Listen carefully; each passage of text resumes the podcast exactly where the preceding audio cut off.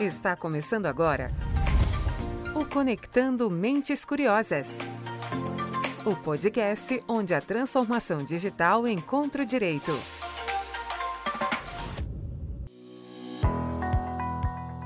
Começando mais um episódio do Conectando Mentes Curiosas, o seu podcast sobre tecnologia, inovação e direito.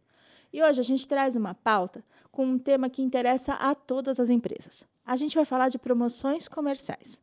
E como a gente está em um ano de Copa do Mundo, muitas empresas querem pegar carona no tema para atrair clientes.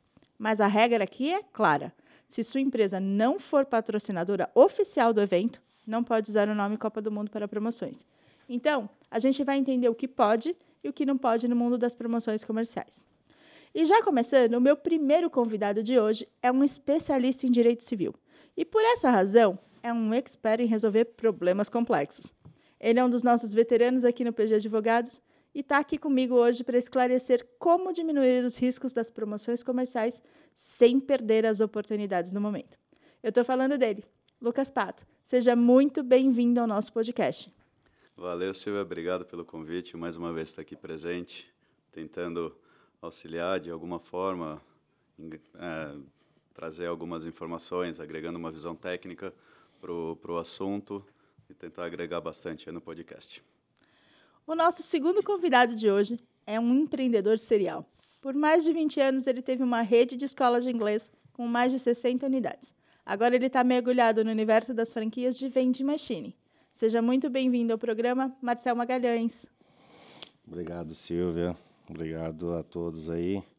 Prazer poder estar novamente falando e sobre empreendedorismo e Copa do Mundo. Só temos boas ou não tão boas recordações.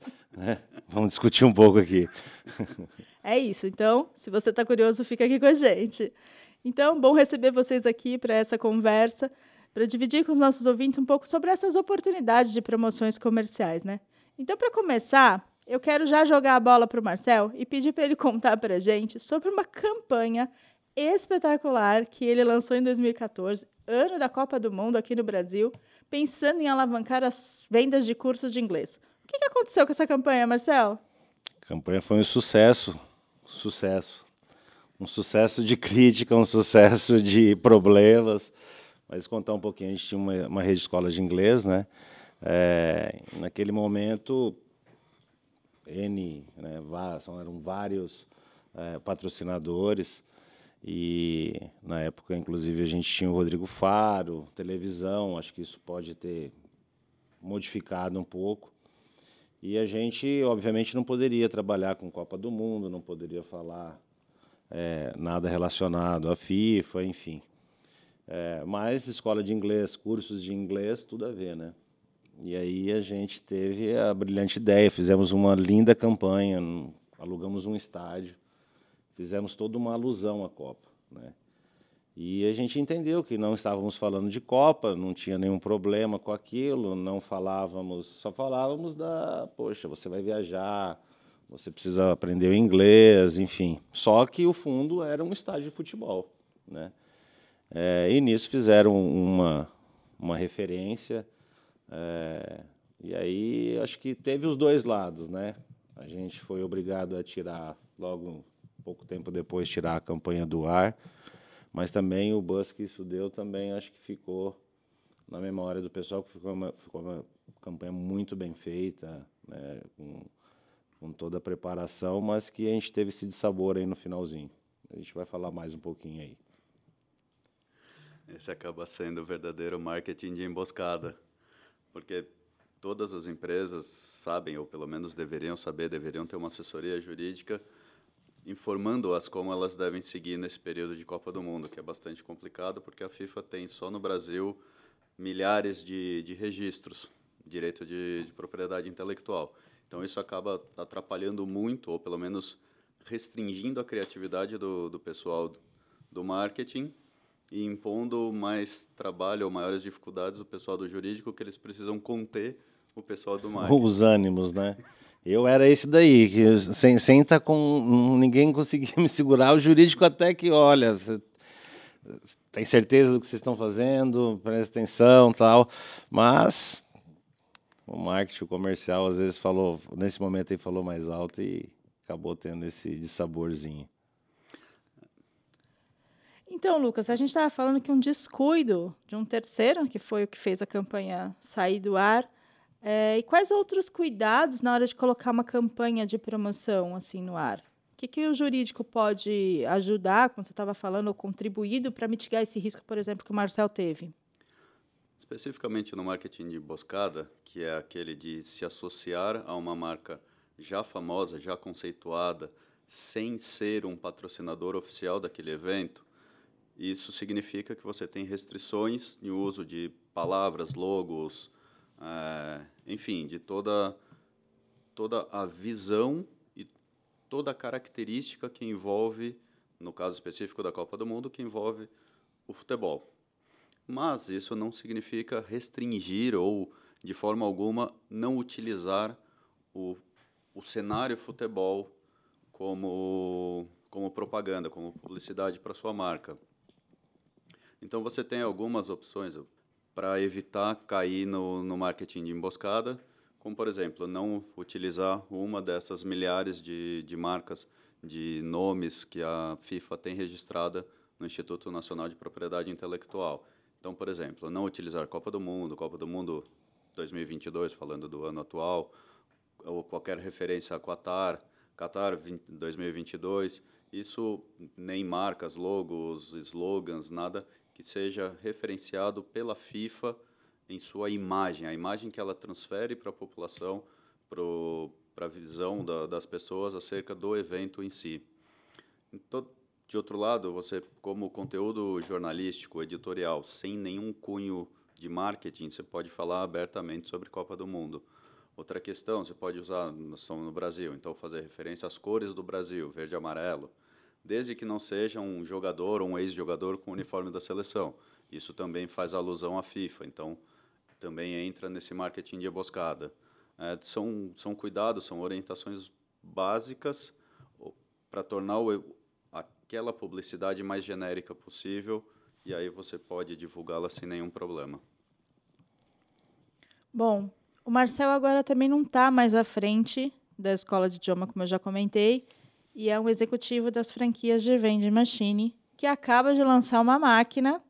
Para quem não sabe o que é Vending Machine, é um, um ponto de venda autônomo, aquele tipo de refrigerante que você passa o cartão e, e ele cai o produto, de álbum, de figurinhas de álbum, figurinhas e álbuns da Copa do Mundo, que é uma, um licenciado da Panini, certo? Nesse caso de licenciamento, teve alguma a autorização especial da FIFA, ou apenas o fato da Panini ter um produto licenciado oficial já permite ter novos pontos de venda como as machines? Não, agora já um pouco mais escolado, né? num outro num outro momento, né? A Casa Group é uma multinacional de, como você bem colocou, franquias agora de usando o, o a autonomia de máquinas para divulgação e, e, e estratégia de novos canais de venda para a indústria por varejo. Né? É, dentre elas, né, dentre as marcas que a gente trabalha, uma delas é a Disney. Nós temos um, um contrato de licenciado com a Disney e dentro da Disney tem a base da Panini. Né? Então a gente começou esse trabalho com a Panini desde o ano passado, né, onde a gente tem máquinas espalhadas, é, shoppings, outlets, próximos a, a, a colégios, enfim com produtos em geral da Panini. Né? Obviamente, a gente sabia que teríamos uma Copa esse ano e, e, e, a partir daí a gente começou a desenvolver a primeira máquina de figurinhas e álbuns da Copa. Né? E aí sim, tanto que nós recebemos 48 horas antes do lançamento, porque foi e voltou para a FIFA, acho que umas três vezes o layout da máquina. Né? Eu falava com a com a Carol e com a Juliana, que são marketing e o trade da, da Panini aqui para o Brasil e para a América, acho que para a América do Sul, inclusive. Falou, Marcel, tá na Itália, Marcel agora tá na, na, na FIFA, devolveram, pediram para alterar, porque é uma coisa relativamente nova, né? embora o mercado de machines tenha mais de 100 anos, mas uh, é curioso hoje a gente colocar qualquer tipo de produto dentro de, de máquinas, né? Obviamente, sempre tiveram os pontos de troca, troca de figurinha, espaços né, de conveniência, E agora a gente está colocando né, em alguns shoppings, em alguns, em alguns pontos de troca, a máquina. Então, essa totalmente a gente compra direto da, da Panini, somos é, revendedores Panini como, como um licenciado Panini é, autorizados pela FIFA, autorizados pela Panini, documentados, comprando direto deles, não tem. Acho que agora não tem mais como cometer o emboscada aí, né? Não vai ter nenhum franqueado meu que vai me colocar em alguma emboscada, não. Então, no caso da Copa do Mundo, a própria FIFA faz restrições e impõe algumas questões é, com relação à promoção. Mas as promoções comerciais elas têm regras próprias. No final de 2018, a gente teve uma mudança expressiva na legislação que unifica os órgãos de, que autorizam sorteios, concursos ou outras ações semelhantes, certo? Lucas, então quais são os cuidados que a gente tem que ter com essa mudança na lei? Mudou alguma coisa? O que, que as empresas precisam prestar atenção? Então, as promoções comerciais no Brasil elas são reguladas desde 71 pela Lei 5768.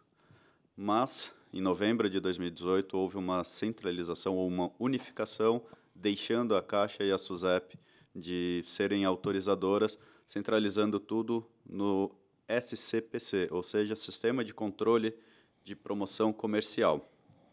Essa alteração ela trouxe um pouco mais de burocracia para o assunto e maiores custos. Afinal de contas, precisa pagar a taxa de fiscalização, recolher 25, 20% de imposto, além de ter uma antecedência maior, uma programação maior para lançar aquela promoção, para ter a autorização necessária. E se não tiver essa alteração, essa desculpa, essa autorização, a infração na lei. Então tenha lá as penalidades dentro do artigo 12, 13, 14 dessa dessa lei traz as sanções. Só que teve uma segunda alteração no começo de 2020, trazida pela MP, pela medida provisória 923, que incluía os parágrafos 1A, 1B e 1C, o artigo 1 da lei, permitindo que as atividades das redes nacionais de TV aberta que prestem serviços de entretenimento ao público por meio de aplicativos, de plataformas digitais e meios similares possam igualmente obter autorização para re realizar essas promoções. Então, Instagram, Facebook, mídias sociais, etc., eles passaram a ter formatos disponíveis para que as empresas interessadas possam pedir autorização dentro do SCPC, do Sistema de Controle de Promoções Comerciais, para não ter nenhuma infração, nenhum problema uh, com essas promoções. E assim fica tudo dentro da lei, tudo regulamentado certinho. E ficou mais fácil? Ficou mais fácil agora, recentemente, por causa da transformação online do, do sistema e um aprimoramento desse, desse sistema, mas não ficou nem menos burocrático nem menos caro. Precisa ter antecedência. Por causa da, da pandemia, milhões de empresas estão fazendo promoções, estão pedindo autorização, então o tempo médio, que era três, quatro dias para ter essa autorização e o regulamento sair lá com o código de autorização, passou a demorar 15, 20 dias. O, o SCPC ele pede para que as promoções elas sejam inseridas no sistema para análise e aprovação com pelo menos 40 dias de antecedência. Então ficou transformou-se por causa da, da pandemia, transformou-se em algo muito volumoso para a quantidade de, de funcionários lá, de, de fiscais que fazem essa validação. Então virou um negócio um pouco demorado. A gente trouxe o caso da rede de escolas de inglês aqui do Marcel, mas tinha uma relação a, porque tinha uma relação com a Copa do Mundo. Mas eu acredito que a gente tenha vários casos com jurisprudência sobre promoções comerciais. Lucas, eu vou te pedir se você pode elencar quais são os principais erros que as empresas cometem e que acabam em discussão judicial.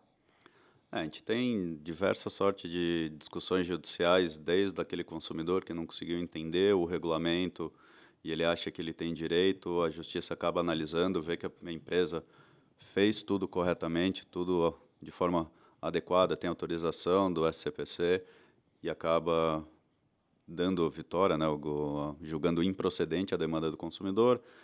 Tem o caso da, da modelo que se sentiu ofendida porque ela foi contratada para um vídeo e acabou gravando um outro vídeo e ela ficou chateada com aquele vídeo, não tinha todas as essências. Não tinha e, ciência do que e, ia ser. E beleza que ela esperava.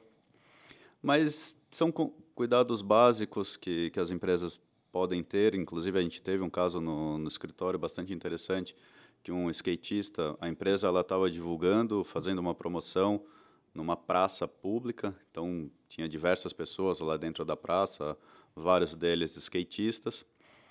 Dois deles especificamente participaram ativamente dessa promoção. Um deles, a empresa tomou o cuidado de ter a autorização assinada, e o outro, má fé dele como usuário e descuido da empresa de não ter tido o mesmo cuidado que ela teve com o primeiro, ela não pegou essa autorização, ela aceitou a forma falada, a forma verbal, que ele fala, não, ok, pode, pode gravar, tá tranquilo. E aí esse usuário acabou entrando com ação, aí você também tem o, o descuido do Poder Judiciário de não se atentar a todos os detalhes da, da promoção ali, do próprio vídeo, em que, o, que essa pessoa ela não aparece, então não dá para identificar exatamente quem é a pessoa, ele fez uma manobra com diversas telas, vários frames ali que ele conseguiu gravar em slow motion, para mostrar que ele, por menos, por um milésimo de segundo, aparece. E aí, sem uma análise aprofundada do tema, o judiciário acabou dando vitória, julgando procedente a ação, e a empresa teve que pagar uma indenização por danos morais referente ao direito de imagem. Então, acho que esses são os principais cuidados que a empresa precisa ter quando ela grava seja com uma pessoa contratada, seja em céu aberto, em um ambiente público, é, ter as autorizações, ter o, ou o cuidado de desfocar a, a imagem das pessoas para não infringir nenhum tipo de direito delas, além, evidentemente, de seguir as regras do, do SCPC para ter autorização para essa publicidade. O Marcel, dentre a vida empreendedora dele, também teve produtora. Isso que o Lucas está trazendo aqui da autorização, esse caso que o Lucas trouxe de autorização, você já viveu bastante, né, Marcelo? Vivi e eu tinha um amigo, né, um ex-sócio ex aí que ainda está no mercado, é um grande produtor. E esse equívoco a gente nunca, a gente deixou de ter coisas no ar boas para não ter correr nenhum risco, né? Produtor a gente sempre vê que qualquer vacilo é, é muito fácil hoje. Hoje sempre foi, né? Quem está mal intencionado, acho que tem tem esse momento dele de querer ganhar com 10 segundos de fama. Então, esse daí também, graças a Deus, um ótimo sócio que eu tinha, ficava muito mais no executivo e ele muito mais na rua. Esse daí a gente estava sempre precavido, é fundamental, a gente não pode vacilar nesse momento aí. Bom, e se a gente fosse falar das lições aprendidas, o que, que você diria para outros empreendedores se atentarem? Olha, a primeira lição é a emboscada. Essa é a primeira lição. É, e até completando, porque foi literalmente, eh, não só pelo, pela lei né, e, e, e, pelas regras vigentes, mas foi uma emboscada também muito por conta de. de uh, franqueado, você está numa rede, você obviamente, você é o franqueador, você está controlando as ações, mas nem todas, não tem como a gente estar tá o tempo inteiro. Né? Um dos meus franqueados pegou a campanha e colocou no outdoor em frente a uma principal avenida de uma cidade extremamente movimentada. Na cara de, Na cara de todo mundo, o concorrente patrocinando a Copa do Mundo. Não poderia dar bom, dar bom isso daí, né? Não poderia, né, Silvio? Então, eu acho que a primeira lição é, com certeza, estar é, é, bem é, bem amparado juridicamente, né? Acho que esse é o primeiro, primeiro ponto que a gente deve. Eu acho que, como a gente já falou aqui também, acho que alguns riscos a gente acaba correndo, mas tem que ser são riscos bem calculados, bem controlados, né? Segurar um pouco é, os estrategistas de marketing, né? E segurar e entender isso. Acho que esses dois pontos principais. E o terceiro, eu acho que é, um aprendizado que fica é que Copa do Mundo tem a cada quatro anos, né? E, e quando a gente pensa, hoje está muito nesse momento de que, poxa, a Copa, o pessoal acha que vai salvar os outros três anos e meio em metade de um ano, né? E não é bem assim. Acho que a empresa sólida ela vai se consolidando ao longo das copas e não em uma copa só, né? Então que essa emboscada fique longe aí dos empreendedores para que não tenha nenhum contratempo aí na, na, na vida de, de empreendedores que não é fácil, a gente sabe. E que o pessoal de marketing não brigue tanto com o jurídico. Isso, isso. A gente é chato, mas é, é por uma boa causa. Mas é bonzinho. é chato, mas está bem intencionado. Acho que, é, acho que é por aí. É, tem essa briga interna, sem, briga entre aspas, né? Mas essa. É, é igual comercial com marketing, poxa, é comercial com, com jurídico, juri, o, o, o marketing com financeiro, então... Mas essa interação que, é importante. É, tem que ter um, uma troca e acho que toda, toda promoção deve ser bem estruturada com todas as áreas. Né? A gente está muito acostumado a, a, esperar do marketing e esquece que uma campanha né, é feita de todos da empresa. Tem que começar interno, né? A primeira campanha é interna. E todos têm que estar alinhados. Eu acho que isso é um, uma grande lição que a gente pode levar. Ótimo, então obrigada por ter vindo aqui e aceitado o nosso convite para dividir essa experiência com os nossos ouvintes. Valeu, valeu, obrigado a todos. Lucas, obrigada por ter vindo aqui dividir também, pela presença, de falar essas dicas valiosas para quem está nos ouvindo. Valeu, Silvia, obrigado pelo convite, obrigado por dividir a bancada com o Marcel, foi uma um caso de sucesso, embora tenha sido um insucesso. é um grande aprendizado. Com certeza. E estou sempre em pé à ordem, sempre que precisar pode me convidar de novo. Obrigado. E agradeço também a todos que fazem esse programa acontecer. Luciano Piantoni na captação do áudio, Pedro Leandro na edição, o Gustavo Maganha, que é o nosso co-host e produtor aqui também do programa, e a você, ouvinte, que está aqui com a gente até agora.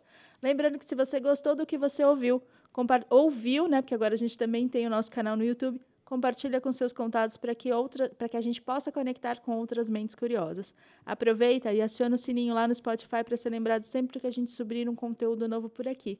E se você quiser saber mais sobre o que o PG anda fazendo, é só ir lá nas nossas redes sociais. A gente está no Instagram, no LinkedIn e no Facebook. Ok?